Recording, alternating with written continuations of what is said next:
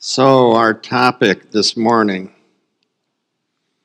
is what is church? Brian, uh, over the last two weeks, was dealing with what a, you might call a topic titled, Why Does the Church Matter?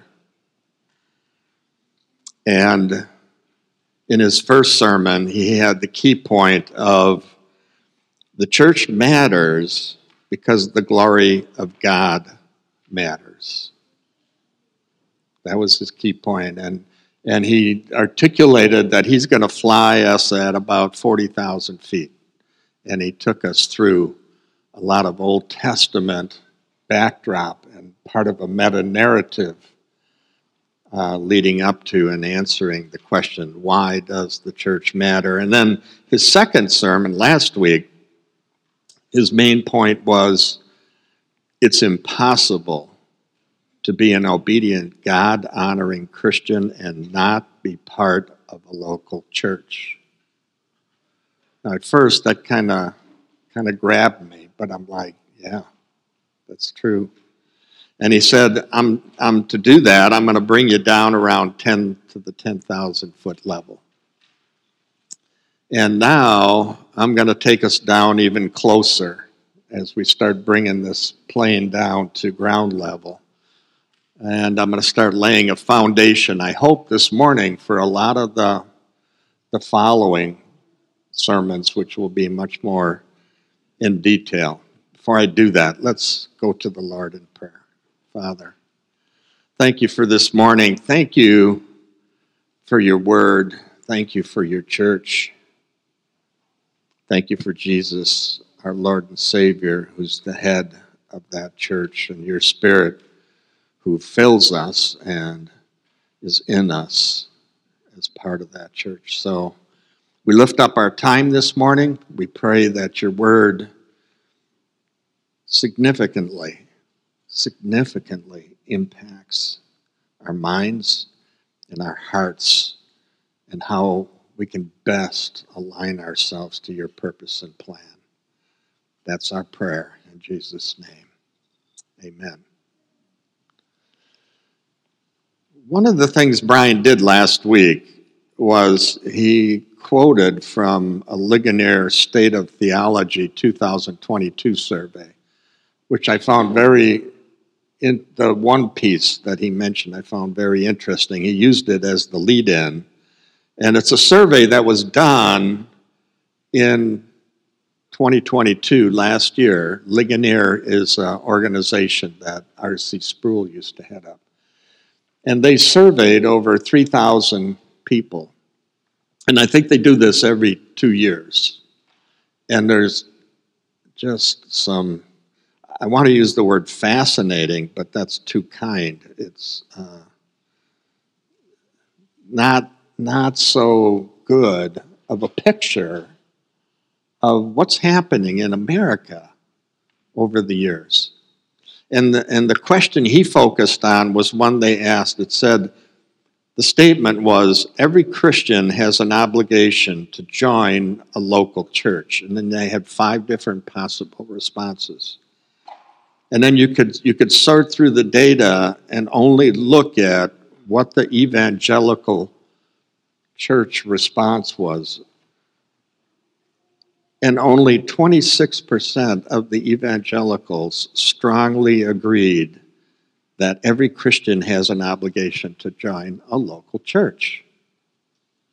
I mean, that's amazing. That's not good.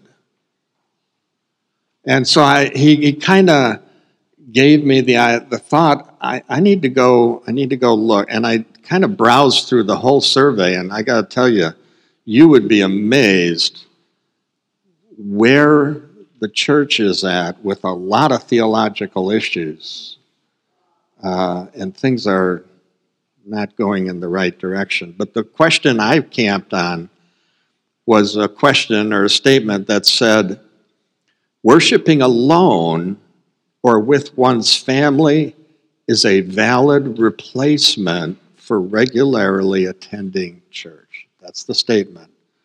Five different responses. and of the somewhat agree or strongly agree that worshiping alone with one's family is a valid replacement for regular 56% of evangelicals agreed with that. That's amazing. That's stunning, is what it is. That's a problem. That's a problem. So, as we're on this venture to spend time looking at what we call ecclesiology, the theology of the church, we're going to try and dispel some of those things, hopefully, and help you and the Spirit work in your heart to think about those things in a better, more correct fashion. So, we're going to be kind of this morning stressing the difference between like a Bible study versus a church. A lot of people both churched people and outside the church have they don't have a good definition or perspective or understanding a biblical understanding of what the church really is so that's part of my goal this morning to start us down in a, in a even more definite way how to deal with those two points. The church, the new covenant, just by itself was not enough. You could say that uh, that's, that's something that works in the heart, but it's not something that's visible to the rest of the world. Well, the local church is what makes that visible to the rest of the world. And we're to we're to go after that this morning. Here's, here's a quote from Charles Ryrie in his book, Survey of Biblical Doctrine. It's something we've used in the past. He says, Late Christians, theologians, and churchmen have all seemed to be confused today about the church. Many believers know little more about the church than that it is their regular place of worship on such and such a street. Theologians are confused about important matters such as when the church began, and churchmen themselves are divided on matters of government, goals, and activities for the church. Added to all this is the suspicion that the church may have entirely lost its usefulness and that we should use other agencies for doing the Lord's work. That's not good. Now, even guys like George Barna, you've heard us reference George Barna through the years, who did a lot of survey work. He got to the point where he got so frustrated with the local church that he kind of abandoned it for other means, which was amazing to this last charge, let it be said that God is not through with his church. No matter how heretical or worldly a church may be, Christ still seeks to work through it. You can see that in Revelation chapters 2 and 3. Now, listen to the following statement The home and the church are the only two God ordained institutions, institutions for carrying out his work. That's an important statement. The home and the church are the only two God ordained institutions for carrying out his work. Now, it doesn't mean that God doesn't use other organizations or other ways, but it is to emphasize the church is of primary importance in his purpose.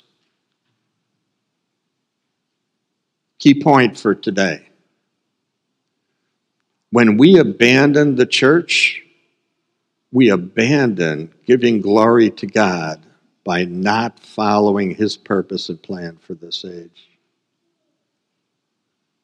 When we abandon the church, we abandon giving glory to God by not following his purpose and plan for this age. How can we say that? Well, one of the passages Brian brought up was Ephesians 3 9 and 10. Turn there for a minute. Let's read it. I want you to, to visualize it. And I'm going to actually go through 11. Now, Paul here is, as we've said sometimes in the past, kind of giving his job description, which was in verse 8 preach to the Gentiles the unfathomable riches. And part two of his job description was to bring to light in verse 9 what's the administration of the mystery which for ages had been hidden in God who created all things. 10.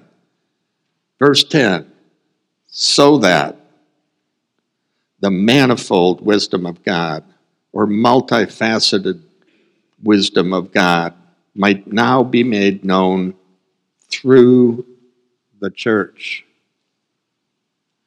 And then in verse 11, this was in accordance with the eternal purpose which he carried out in Christ Jesus.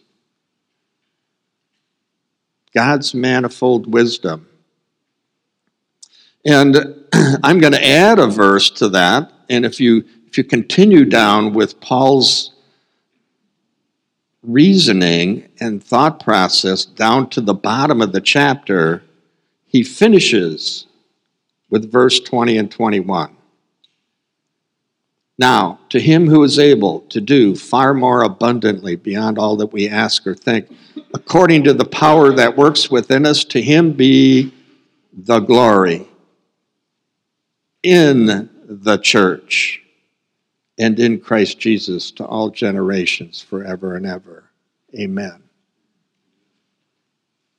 You want to know God's purpose and plan? You're getting it right here in Ephesians. The question is do we really believe that? When we talk about bringing God glory, I know many times through the years when I hear that, it's kind of a, a nebulous thing like, what is glory? How do you bring God glory? How do you do that? Well, part of what we're hoping to accomplish in a lot of these topical sermons is helping you grasp better how you personally, your family, and this church can bring glory to God, and it's through His church. So, one of the other things that uh, Brian talked a little bit about was well, what is that word, church? Where does that come from? And it comes from two, two Greek uh, words, which really means to call out a gathering or an assembly. And there's four different ways that the term is used in the New Testament. Sometimes it means an assembly of townspeople. We see that in Acts 19 in Ephesus when, they, when there was almost a riot and they, they called everybody out. There's another way that it's used in Acts 7, which was referencing the gathering of the Jewish people and their assembling in the wilderness. But by far, the most frequently way the word is used is with a local group of Christians living in a certain place Thessalonica, Philippi, Corinth. And then there's a fourth way that it's used and it's a technical meaning. It refers to the church universal in which all believers and only believers belong. And actually, in Ephesians, that form of church is probably most referenced more than any of the other epistles. So the meaning is it's an assembly The kind of assembly must be determined from the passage where the word is used. so the doctrine of the Christian church is primarily concerned with universal and local church. We would say the day of Pentecost marks the beginning of the church, and it seems that is evident for the following reasons. So that's what it is, but when did it start? The Lord spoke of the church being future in Matthew 16, 18. I guess you could say that might mean the church did not exist in Old Testament times. Two, the resurrection and ascension of Christ are essential to the functioning of the church. The church is built on the resurrection. We see that in Ephesians 1. And the giving of gifts is required for its operation, which in turn is dependent on Christ's ascension when we talked about that at the end of Luke. You see that in Ephesians 4. If by some stretch of the imagination, theology, imaginative theology, the body of Christ could be said to have existed before the ascension of Christ, it would have to be concluded it was an ungifted, inoperative body. The church is being built on the resurrection and ascension of Christ, I think makes it distinctive to this age. But three, the most important, the principal evidence that the church began on the day of Pentecost concerns the baptizing work of the Holy Spirit.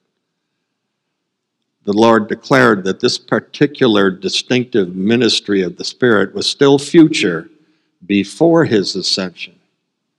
On the day of Pentecost, 10 days later, it first occurred. Spirit baptism. What is it? 1 Corinthians 12 13 says, it places the believer in the body of Christ. Since that's the only way to enter the body, and this is the work of the Spirit which occurred on the day of Pentecost, I think we can conclude that the church, the body of Christ, began on the day Pentecost. Now, I want to just distinguish a little bit universal church and local church because it's used in different ways in Scripture. We're going to camp most of the time, most of the time on the local church. The universal church is that spiritual organism of which Christ is the head and believers from Pentecost and after, after are the members of it. It is Christ's church in that he claimed it. Matthew 16. He taught those who would first lead it, and he was the one who sent the Holy Spirit on the day of Pentecost to form it and empower it.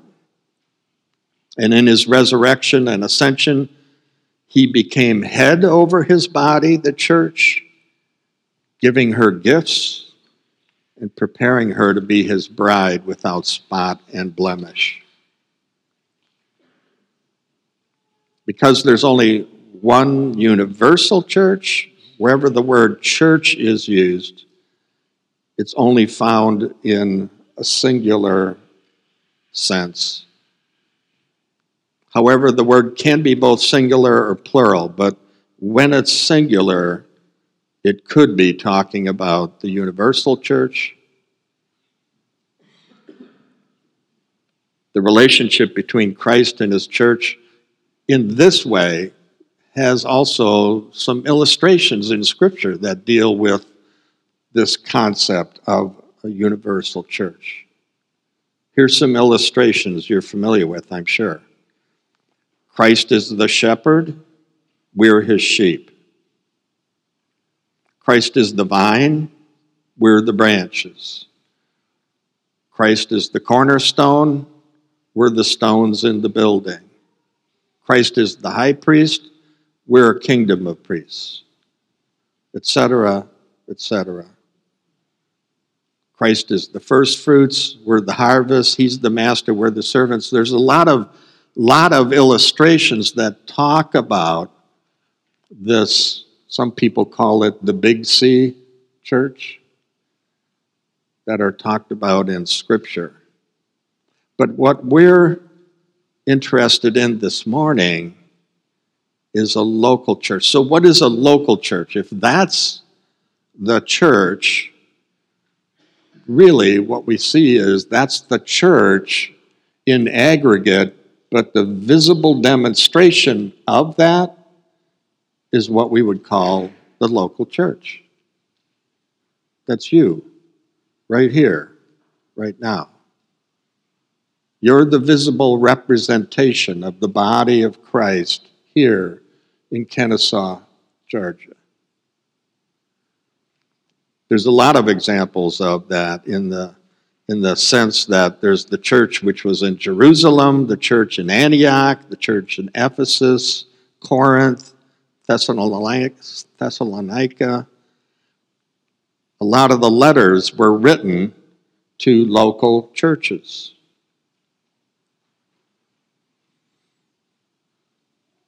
There are also references to, a in plural sense, to multiple churches, such as the churches of Galatia, the churches of Judea, and the churches of Asia. So it could be singular or plural in terms of its usage. Now, there's a good deal of discussion about what's necessary to constitute a local church. Is it just a gathering of two or three people? You know, we were in with the high school group and we brought this up. And a lot of times, people, some people that you may actually have interacted with would say, well, well where two or three are gathered, I'm there in, in my name. And therefore, it's church. So if we gather in somebody's house, or we have a Bible study, then that's church. That could be church. And we're going to continue to go through the material this morning and go, not so much. And there's a concept perhaps out there of am I in a church if I'm at home watching a church's service, which may not even be in my city, it might be outside the city where I live. But am I in church at that time? How much or how little organization is required? Is baptism necessary? Now,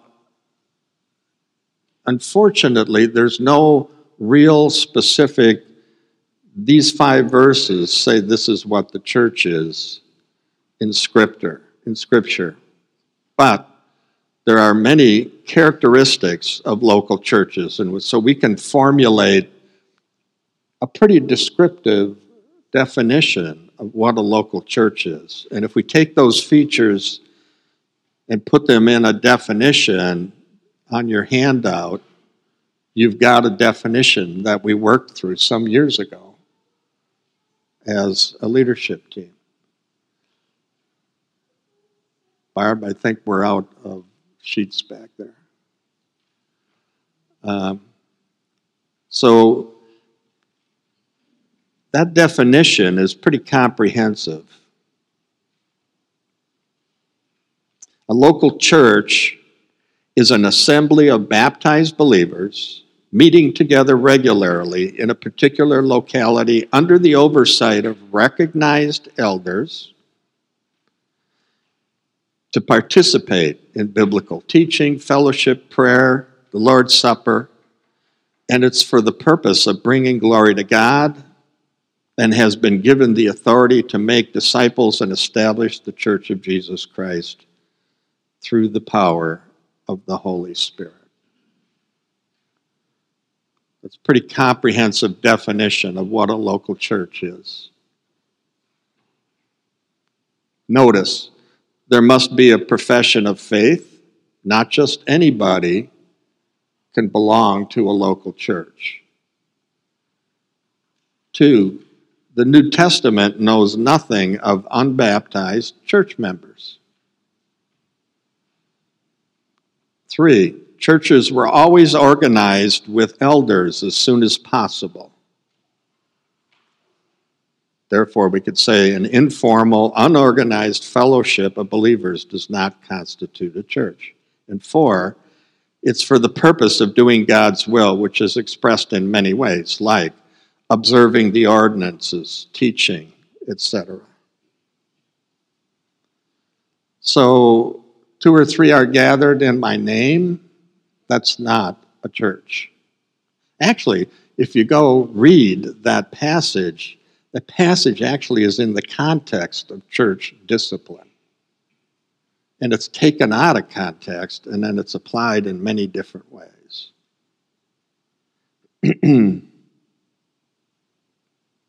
now, the definition doesn't completely describe everything, it allows for some flexibility. For example, it does not require that a local church meet in a building specifically set aside for such a purpose.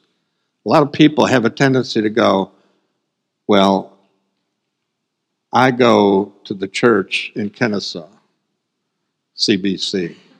That's church, the building. It does not indicate what kind or how many meetings are required to constitute a church. That's not stated anywhere. Principally, it tries to differentiate the difference of the local church from other groups, even church related ones, like parachurch organizations. Now, parachurch organizations may be good and helpful if they really pull alongside the church to help. But sometimes they take on a characteristic of their own, and people almost consider a parachurch just as good as a local church. And they have uh, sometimes been not as helpful as perhaps they could be. So let's drill down a little bit more and think about some other things with regards to a local church. Like the question would be well, okay, we have a local church, there is such a thing as a local church. How should it be governed? How should that local church be governed? And there are different forms of, of government of a local church that we could consider that have happened or evolved over the years. One form of church government is a hierarchical form of government. And that's practiced in different ways by Roman Catholics, Episcopals, Lutherans, Methodists. And there, the bishops govern the church, and they alone have the power to ordain although that form of government's not found in the New Testament, it kind of came into being in the second century. Then there's something called the federal form of government, and that's the church is governed by elders, like in a Presbyterian church or some independent churches, and they have a representative form of government in which the, the people, through them, are represented. And then sometimes there's a distinction made between ruling elders and teaching elders. Then there's the congregational form of government. These forms we call polity. Followers of this polity believe no man or group of men should exercise authority over a local assembly. Therefore, the governing should be in the hands of the members themselves. Some Baptists, E-Free, Disciples of Christ, Bible and Independence, independent churches follow that pattern. And usually they have a pastor and some deacons. The pastor is ordained to administer the ordinances. Deacons assist and, get, and are responsible for supervising the welfare of the church. But both pastor and deacons are chosen by vote of the entire congregation. And almost all the decisions affecting the church life are decided in a sense, by the congregation. That's congregational style of government. There's another one, the national church. In some countries, especially in Europe, the head of state is the head of the church, and leaders are appointed by some agency. You have a Lutheran church in Scandinavia, a Church of England. and then finally, there are some where there is no church government. They say pretty much there isn't there isn't uh, a claim to be to be governed by human beings, only by Christ the head. I don't think that happens too often, but I guess it's out there. So, which form is the right form? And I would say it's probably a combination of a federal and congregational. The hierarchical form is post biblical. The national church, the Bible never talks about. In fact, in in the first century, there was no relationship between the state and the church, Roman Empire and the church. And there is a pattern in Scripture for having some, some perspective of governing that takes place. So perhaps a, a federal with some congregational elements is the proper perspective to have with regards to a church. Here's what, here's what Ryrie suggests, and he calls it the biblical form of church government. Now, the reason we're bringing this up is because this is where we're at at CBC. And sometimes, depending on your background, when you come into the church, you're not familiar with this form of church government. Everybody comes with a background of different kinds of theology, ecclesiology, church background, family background. This biblical form of church government probably represents us the best. The biblical form of government is that each church is totally independent from one another. There's no hierarchy of authorities over many churches and no denominational structure. Various evidence is used to support a congregational form of government are really evidences for the independence of a local church. But there's no higher spiritual court of appeals than the local church. Each local church is to be ruled by a plurality of elders, and they are the leaders of the church. Now, Doug's going to get into that in one of the future sermons in more detail. The relationship of the elders to the people is like shepherds and sheep, yet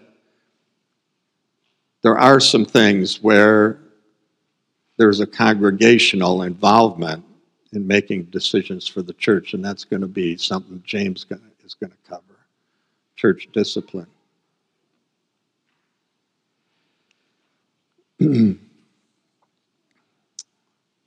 it's suggested that perhaps a good procedure for trying to decide and make decisions about many of these things that I just talked about and that we're going to continue to talk through is as follows try to ascertain as closely as possible what the New Testament pattern is. And then, two, work towards the ideal in whatever situation you find yourself. There's little justification for going away from the New Testament pattern. That's what we're trying to accomplish. What is the pattern what is what we might call normative for a local church today, just like it was back in the first century. And a lot of people don't necessarily want to do that.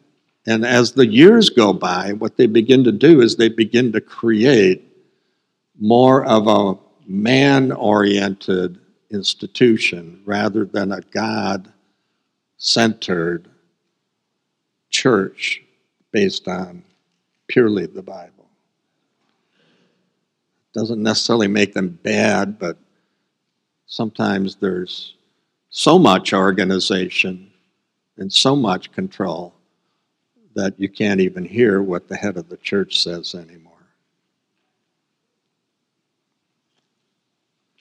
Another thing with regards to churches is what we call ordinances, the ordinances of the church.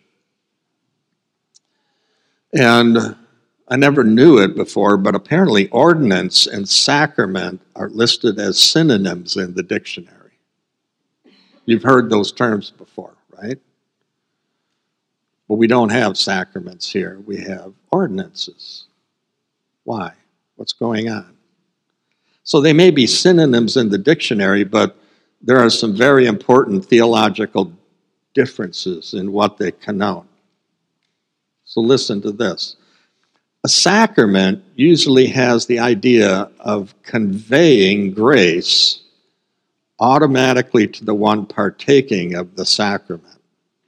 That's how the Roman Catholics treat the sacraments, and there's seven of them. And there might be some other different kinds of churches that deal with sacraments, but they convey, in their, their perspective, they convey grace. and we would say, not so much. Ordinance, on the other hand, usually does not include the concept of conveying grace to the part- participant.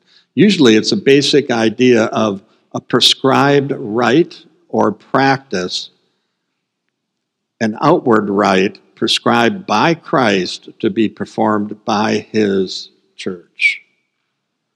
And so there really ends up being two, and they are baptism and the Lord's Supper.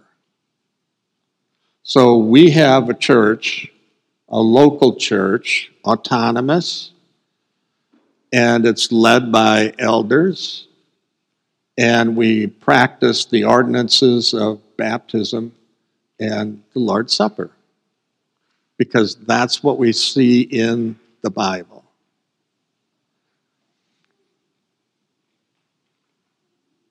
Purposes of the local church.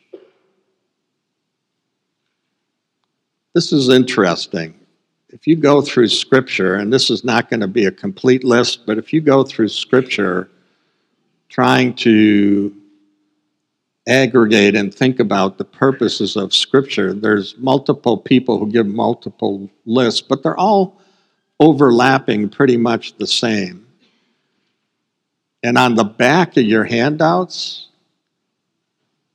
is somewhat of a comprehensive list. It's not it's not the most comprehensive, it's something we're kind of working through. and uh, when we were going through this as a preach team, they said, you know what would be helpful maybe instead of going down through a long list would be can you somehow relate the purposes to the four E's that we keep talking about, right? Our mission statement had four E's in it evangelize, establish, equip, and expand. And the evangelize and the expand were on the top of a circle, and the establish and equip was on the bottom of the circle. And it's, and it's a kind of a ongoing uh, way of thinking about how all of this works. And I would suggest to you that the two bottom, the establish and equip, are what are us as a local church trying to do in order to enable us to do the top two things evangelize and expand. And if we learn how to do that well,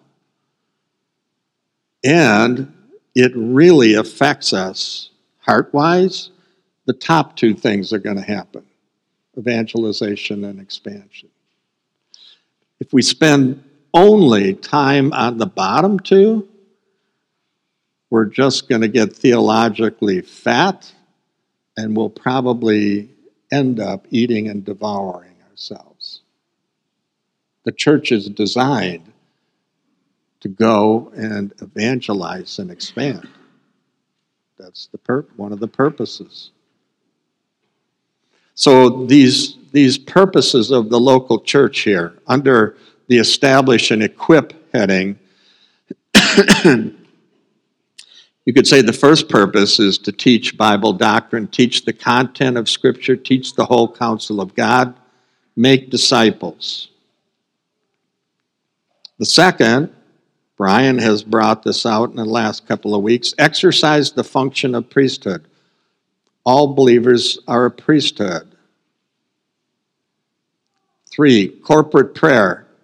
Not only praying as an individual, but praying corporately as a local body.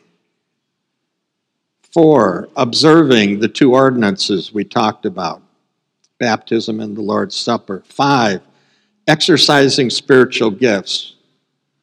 The three chapters in 1 Corinthians talk about this in detail, and the ultimate goal of those gifts is to build up and edify the church. And six, exercising both church discipline and spiritual discipline. Those things, there's probably some more, but those things are characteristic of the goal, the purpose of a local church, and it's the things that would fall under establishing the believers in the faith and equipping the leadership for ministry. Under the evangelize and expand heading, seven, send out missionaries. Eight, provide for the needy in general and do good in this world. Nine, glorify God. And 10, evangelize and witness to the death, resurrection, and ascension, not only where you live, but also into the whole world. Purposes for the local church. So you're going to see us start to describe more what's involved with some of those purposes. Right? You with me? Yeah? Okay.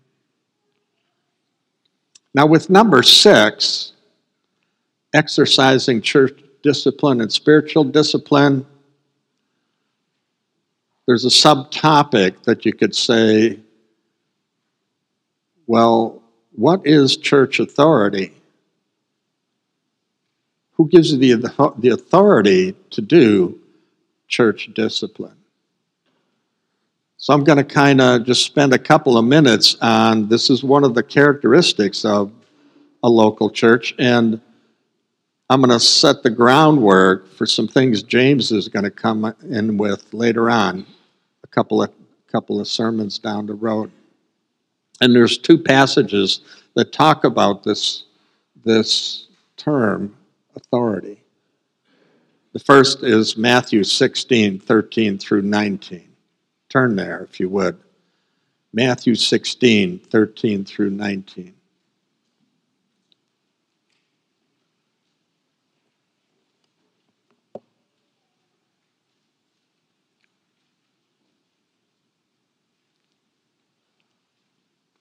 Now, when Jesus came into the region of Caesarea Philippi, he was asking his disciples, who do people say that the Son of Man is?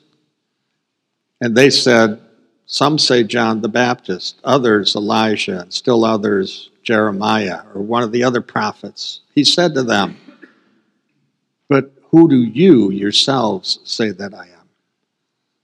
Simon Peter said to him, Blessed are you, Simon Barjona, because flesh and blood did not reveal this to you, but my Father who is in heaven. And I also say to you that you are Peter, and upon this rock I will build my church, and the gates of Hades will not overpower it. I will give you the keys of the kingdom of heaven, and whatever you bind on earth shall have been bound in heaven, whatever you loose on earth shall have been loosed in heaven. So, how will Christ build his church? He gives them the keys, the authority Jesus affirms Peter's confession, but then he also gives him authority, him and the church. And then the other passage is Matthew 18, 15 through 19.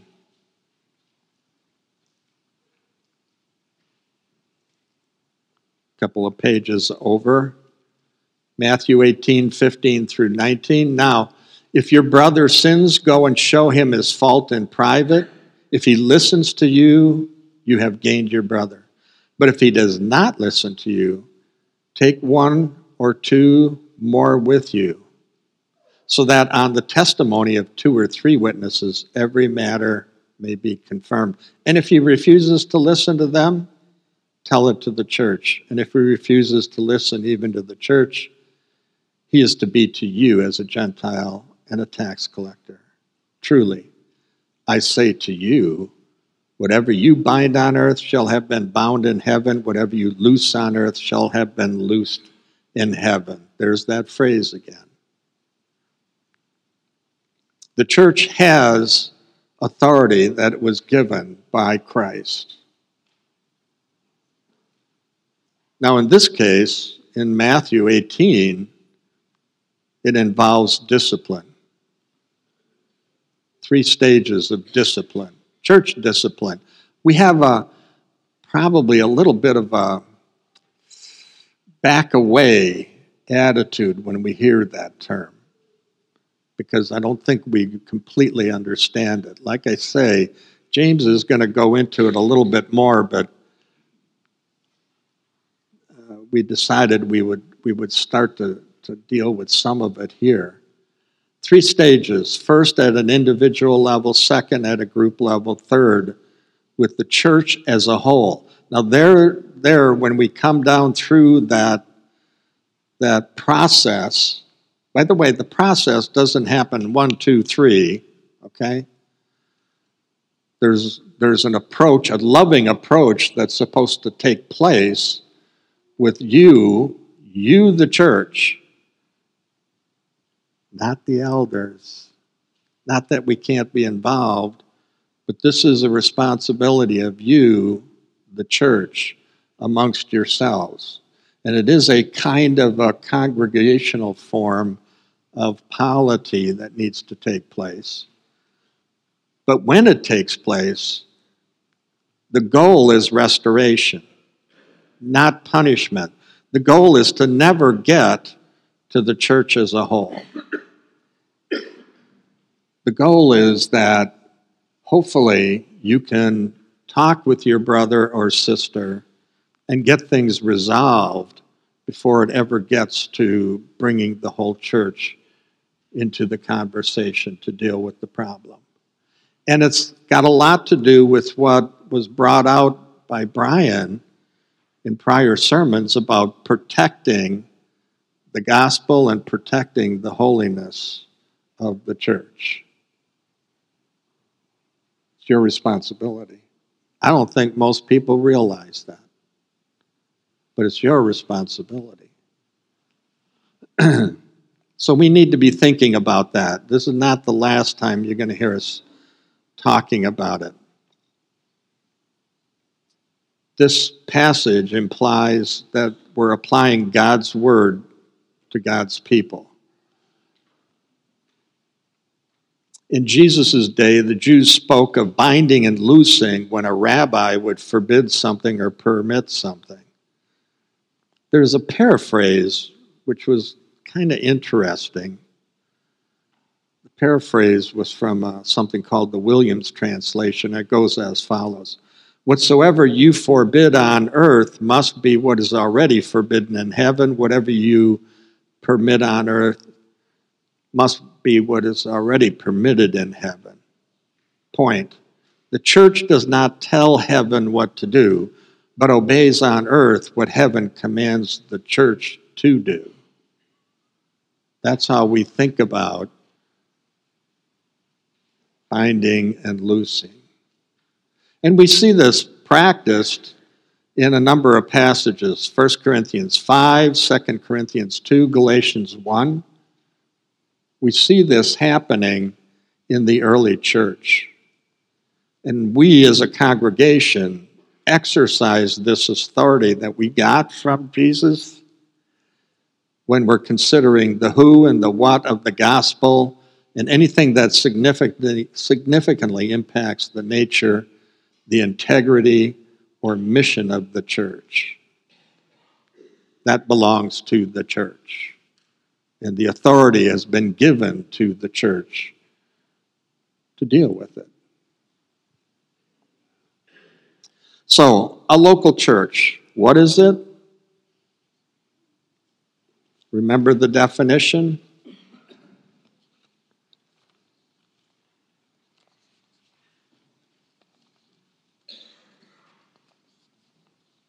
A local church is an assembly of baptized believers meeting together regularly in a particular locality under the oversight of recognized elders to participate in biblical teaching, fellowship, prayer, and the Lord's Supper. And it's for the purpose of bringing glory to God and has been given the authority to make disciples and establish the church of Jesus Christ through the power of the Holy Spirit. So, if you want to think about how do I bring glory to God? Think local church.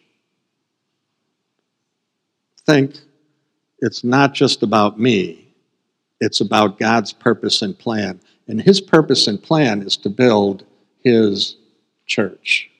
And that involves every one of us, and it involves our families, and it involves us as a body of believers being one minded about God's purpose and plan and being committed and serious about doing it. It's not about attendance, it's about us, how we relate to each other, how we help each other, how we build up each other, and how we have the goal of bringing God's glory as a local body of believers. How we organize ourselves, how we govern ourselves, how we discipline ourselves. All of that is taken into account. I went back and I listened to Brian's first sermon because when he closed it, he closed it and he had some, some interesting comments. He said, The church is going to be what it is that proclaims the rule and reign of Jesus, their true king. And it's through the church that the world will see the wisdom of our God. If you remember the passage in Ephesians, the manifold wisdom of God through the church, this visible, rec- rec- this visible representation of the church is what the world sees. Now, the world needs to see it not just when we're sitting here, the world needs to see it also when we go out. And it's through the church God has chosen to bring glory to his name. Not man's way, God's way. I loved it when he said, We're not free to create our own job description. And we're also not free to create our own local church description.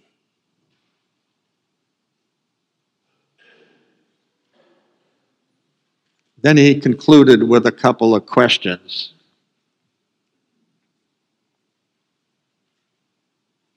Has your thoughts about the local church brought joy or frustration?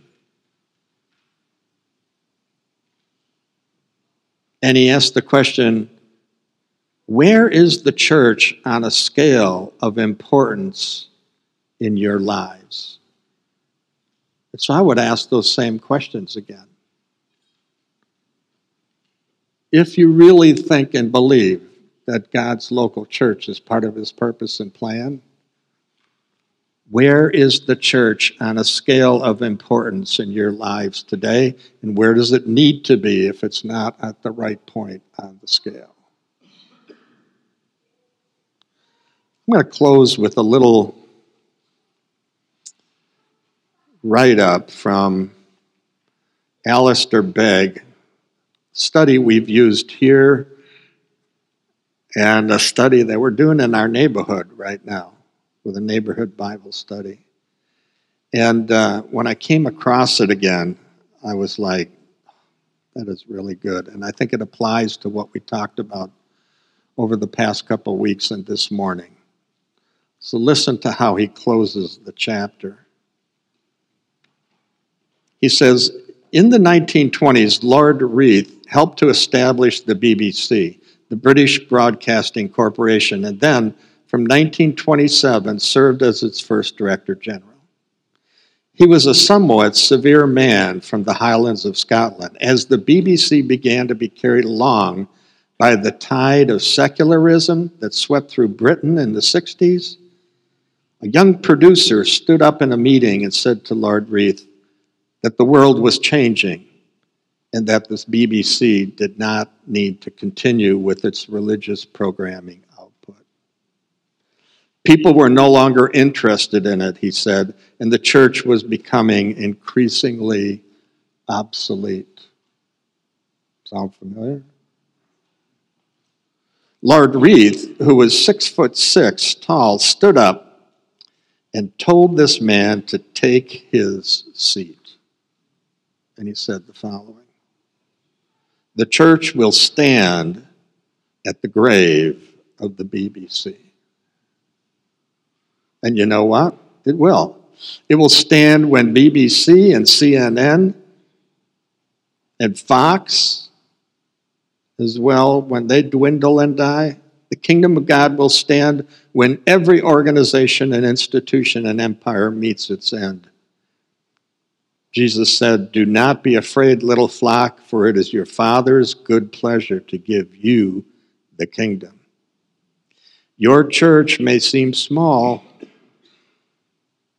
As you drive to meet with the household of God on a Sunday, you may pass hundreds of houses whose inhabitants give not a thought to what you are doing, except politely, or maybe not so politely deride it. It may feel little, but the kingdom of God is unsmashable, and it has an embassy in your neighborhood that we call the local church. Don't be discouraged as you meet. Don't be distraught over dwindling numbers or a more and more hostile media. Instead, commit to it. Serve your church family. Give yourself to it. Because when the Lord builds his church, either in number or maturity, through our labors, gifts, and giving, we're being used to build the only kingdom that will last forever. Nothing is coming next. So give your best to the kingdom. It may feel small, but it's never in vain, for this kingdom is eternal